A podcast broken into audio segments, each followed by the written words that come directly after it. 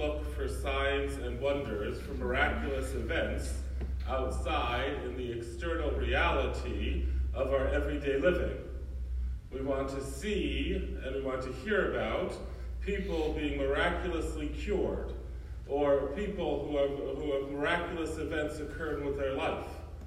And when we do that, my brothers and sisters, we miss the greatest miracle that the Lord desired to share with all of us, and that is the forgiveness of our sins.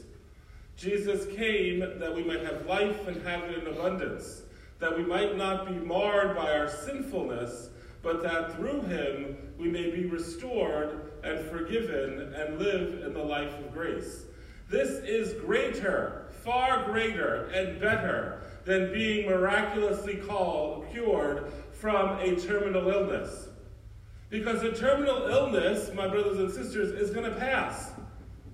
It's eventually going to take our life. And so therefore, what, what is the purpose of the, what is the purpose of worrying about that or desiring a cure? Because our life is with God in heaven.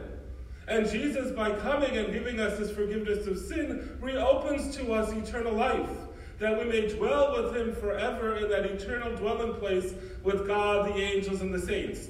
Why is it that we want to anchor ourselves to attachments in this world?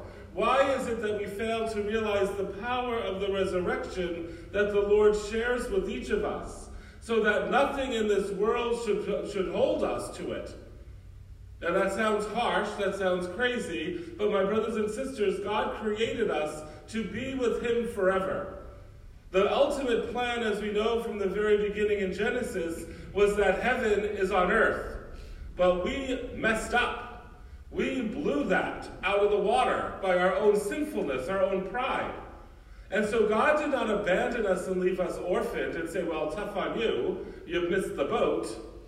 But God, throughout salvation history, prepared Israel for the coming of the Messiah, whom he himself would be. This is the joy of the resurrection. This is the joy of which we celebrate. This is why, as I've been saying all week, that we need more than just 24 hours in a day to marvel, to ponder, and to allow ourselves to enter into this awesome reality. Jesus Christ is risen, and because of that, everything in the whole entire universe has been altered. All of creation groans for the coming of our Lord again into, into reestablishing heaven on earth as he originally intended. And this is what we profess and we, every Sunday when we profess the creed. We pray for Jesus to come back again in glory. Are we praying for it? Are we praying for it every day? Come, Lord Jesus. Do we really want him to come back in glory? Are we too attached to the worldly life in which we live? Are we too afraid of the unknown when he comes, of what will take place and how we will live in this world? Well, we certainly know that from the scriptures, from the gospel, when heaven is reestablished on earth, we're going to eat. Jesus rose from the dead in his glorified body. He's eating baked fish. He's not a ghost, he's not just a spirit. And so, my brothers and sisters, let us be mindful. Let us remind ourselves of what we possess. Let us remind ourselves of the glory of this saving event of the resurrection.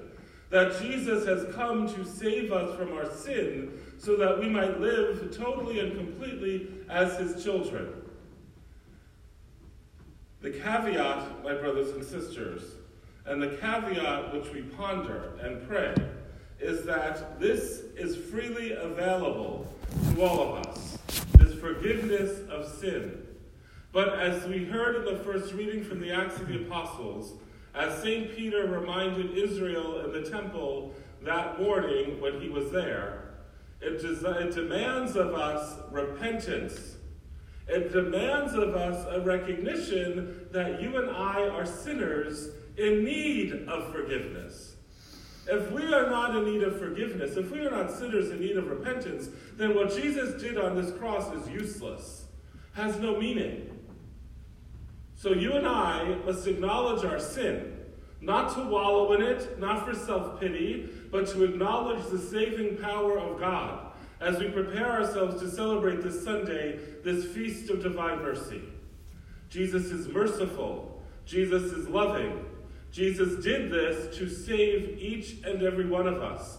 Every single person on this planet, he came to save.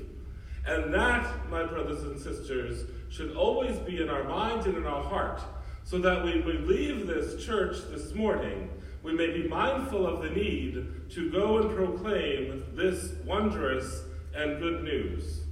Jesus has risen from the dead. Alleluia, alleluia. He is truly risen. Alleluia, alleluia. Let us offer now our needs and petitions to our Heavenly Father.